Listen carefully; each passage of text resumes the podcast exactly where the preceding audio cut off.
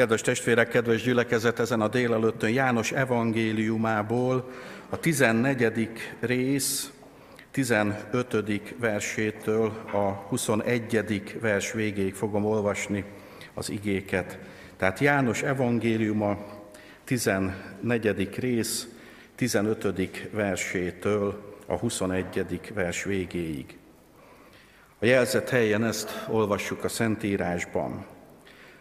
Ha szerettek engem, megtartjátok az én parancsolataimat, én pedig kérni fogom az atyát, és másik pártfogót ad nektek, hogy veletek legyen mind örökké az igazság lelkét, akit a világ nem kaphat meg, mert nem látja őt, nem is ismeri.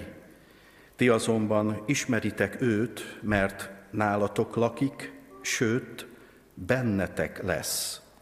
Nem hagylak titeket árván, eljövök hozzátok, még egy kis idő, és a világ többé nem lát engem, de ti megláttok, mert én élek, és ti is élni fogtok.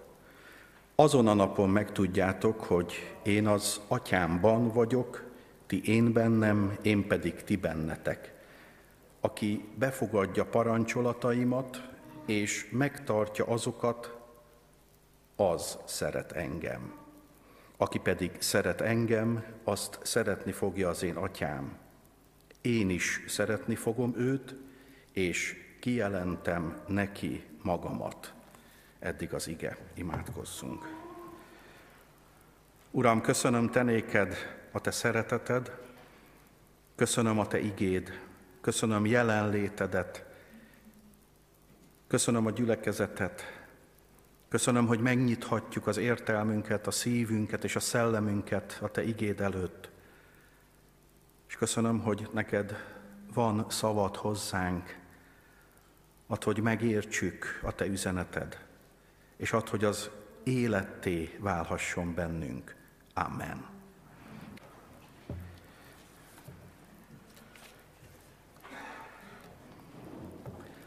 Kedves testvérek, kedves gyülekezet, Néhány hét múlva húsvét ünnepét ünnepli majd a keresztjén világ, és mi baptisták is. És ez a néhány igevers, amit ezen a délelőttön felolvastam, a 2000 évvel ezelőtti húsvéti ünnepre visz bennünket vissza. János evangéliumának utolsó harmada Jézus halálát, közvetlenül megelőző eseményeket, és az ezeken elmondott Jézusi beszédeket tartalmazza. János evangélium a 13. résztől a 17. versig a Biblia egyik egyedülálló kincse, minden hívő ember, minden igét olvasó, de minden hitetlen ember számára is, ha közeledni szeretne Isten felé. Egyetlen napnak és egyetlen éjszakának a történetét írja le ez a néhány fejezet. Aprólékosan, élethűen, valósághűen, mert János maga is szemtanú és fültanú. Igaz, az események után mintegy 55-60 évvel írja meg az ő evangéliumát.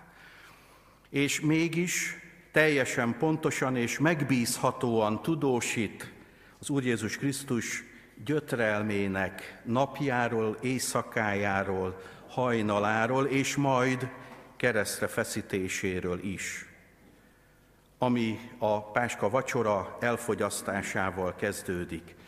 Az Úr Jézus Krisztus itt már teljes nyíltsággal beszél egyrészt akaratáról, a testamentumáról, amit szeretne ráhagyni a 12 helyett a 11-re, hiszen a vacsora közben az áruló, a Kairódból származó Júdás elhagyja a termet. Az Úr Jézus beszél küldetéséről, és a mindenkor Krisztusban hívő küldetéséről. Beszél haláláról, de feltámadásáról és felvitetéséről épp úgy, mint arról, hogy nem hagyja sem a tanítványokat, sem az egyházat, és ezért benne a váci gyülekezetet, és a váci gyülekezetben, meg a mindenkori gyülekezetben a hívőket vigasztaló és vezető nélkül. Beszél a Szentlélekről, és beszél Isten szeretetére adható, hitbeli meggyőződésünkből fakadó egyetlen jó válaszunkról, az engedelmességünkről, valamint a tőle kapható békéről.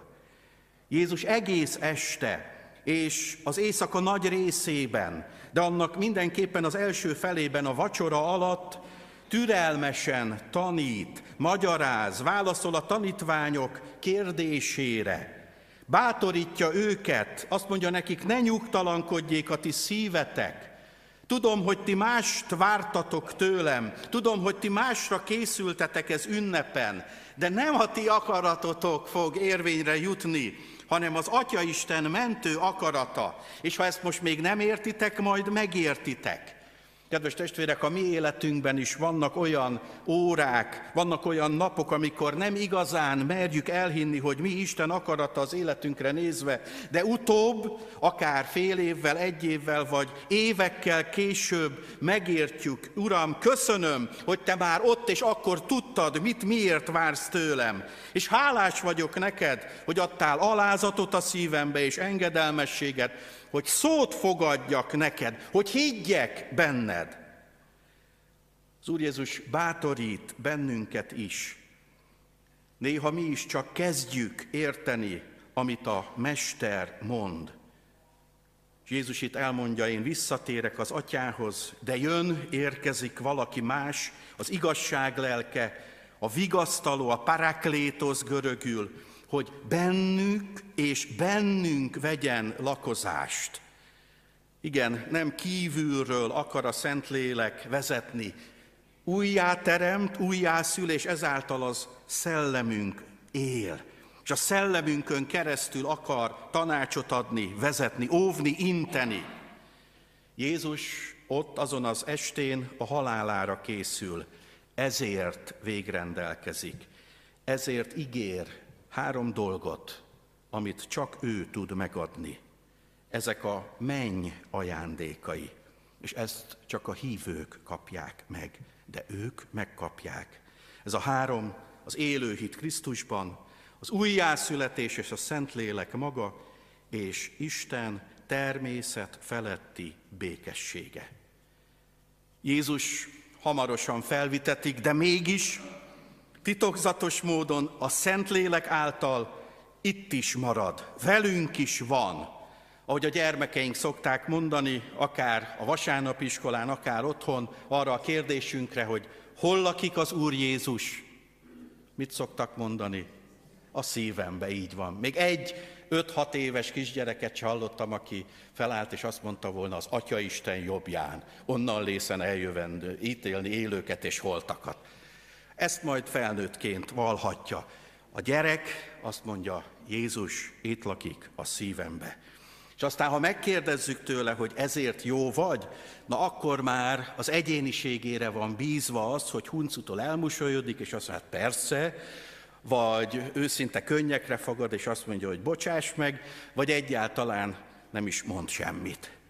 Most, kedves testvérek, Jézus felvetetett, de nem hagyott bennünket magunkra. Jézus meghalt. El fogják temetni, és eltemették, de harmadnapra, ahogy mondta, feltámadt. Ő él. És ez a mi hitünknek alapigazsága, ez a mi hitünk értelme, és ez a mi hitünk értéke. Élő Krisztusunk van, testvérek. Jézus bíztat, aki befogad engem, azt annyira szeretni fogom, én is, meg az Atya is, hogy szállásunk lesz nála. Igen, jól halljuk. Az Atya Isten, a Fiú Isten és a Szentlélek Úr Isten szállást vesz nálunk. Ez egy keleti kép, mert az ember a sátrába, az életébe, a családjába nem mindenkit fogadott be keleten de akit befogadott, és aki bement, azok szerették egymást. és az Atya és a Fiú a Szentlélek által, az élő Szentlélek által vesz lakozást bennünk. Nem hiába mondja Pálapostól korábban, mint ahogy János evangélista leírja az evangéliumot, hogy avagy nem tudjátok, hogy a ti testetek micsoda? A Szentlélek temploma, és nem is azt mondja, hogy a Szentlélek imaháza, nem azt mondja, hogy a Szentlélek kápolnája. Bár még nincs a keresztjéneknek temploma testvérek, mégis Pál ezt a képet használja, ami gyarló, porsátor testünkre, hogy a ti testetek a Szentlélek temploma. Vigyázz tehát rá! És kedves testvérek, a szeretet szó itt nem egy ilyen negédes, romantikus, érzelmi bizsergést okozó szeretet, nem, hanem ez a szeretet a mi részünkről a teljes engedelmesség kifejezése Isten fia Jézus iránt. Ahogy az első korintusi levél 7. rész 19. versében Pálapostól kifejti, nem számít az üdvösség szempontjából a körülmetélkedés, meg nem számít az sem, hogyha körülmetéletlen vagy.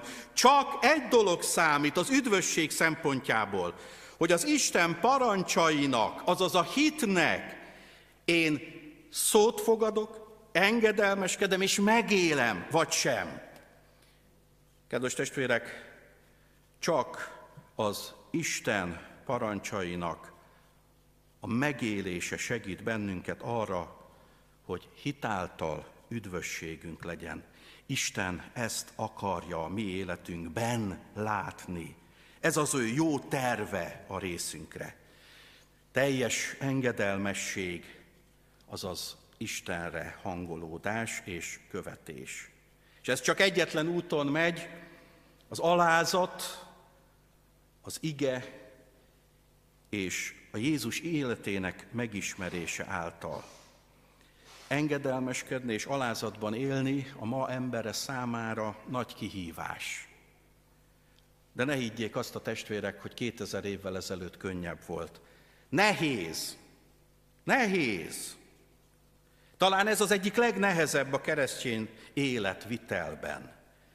Engedelmeskedni Istennek. És Jézus ezért is ad segítőt. Ezért rendel mellénk pártfogót, mert a paraklétos azt is jelenti, a te ügyednek a védője. Isten fizet helyettünk. A paraklétos, a pártfogó azt is jelenti bátorító, meg azt is, hogy átsegít a nehézségeken. És ezt a paraklétoszt Jézus rendelte ki melléjük is, és mellénk is. Szükségünk van rá. Szükségünk van rá gyász idején. Szükségünk van rá betegség idején. Szükségünk van rá próbák idején. Szükségünk van rá kísértés idején, de szükségünk van Isten szent lelkére a közösséggel való kapcsolatunk idején, az Úrral való kapcsolatunkhoz is szükségünk van rá. Olyan jó lenne felismerni ennek fontosságát, és azt mondani, Uram, vágyom a Te szent lelkedre, és vágyom arra, hogy a Te szent lelked betöltsön engem nap mint nap. Mert a pártfogó lélek nem időnként van jelen, amikor, amikor próbában vagyunk, van, amikor tényleg szűkség szerint kell, hogy jöjjön, hanem a gazdag Isten és a szerető Isten kegyelme által minden időben Jézus itt azt mondja a tanítványoknak, akik még ezt nem értik, mert a Szentlélek még nem adatott nekik, hogy bennetek lesz, bennetek lesz. Óriási dolog volt ez, testvérek.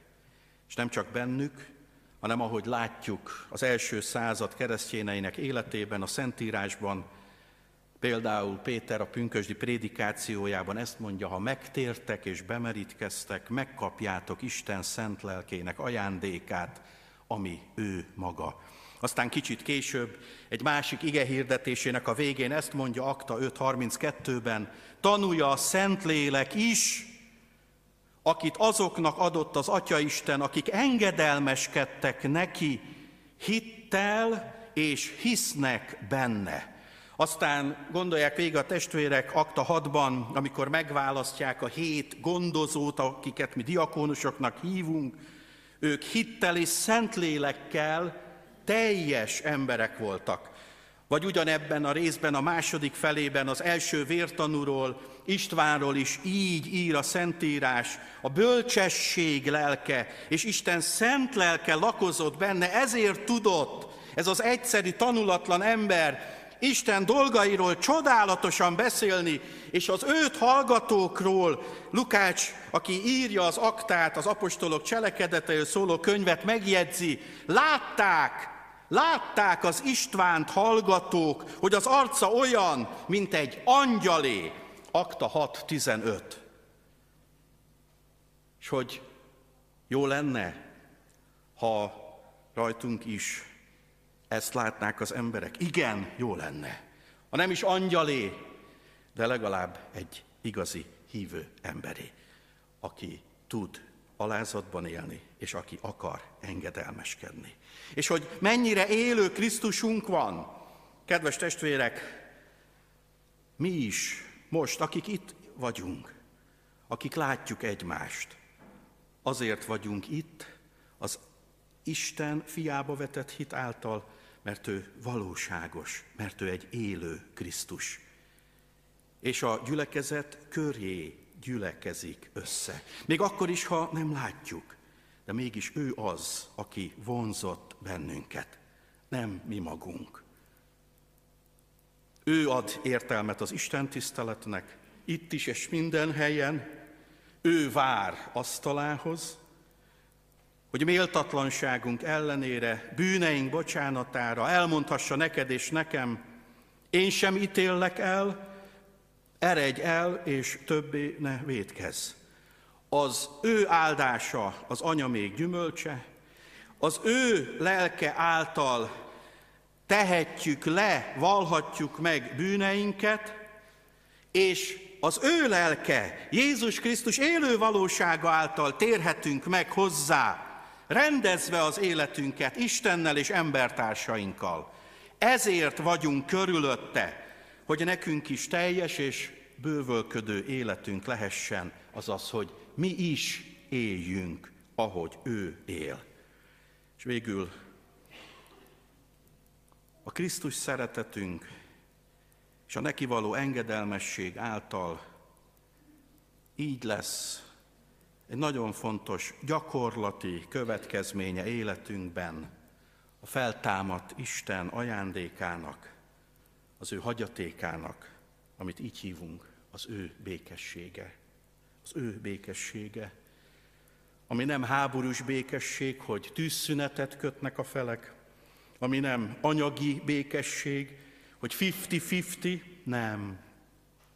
Az ő békessége, testvérek, természet feletti, a körülményeimtől független, belülről tör kifelé.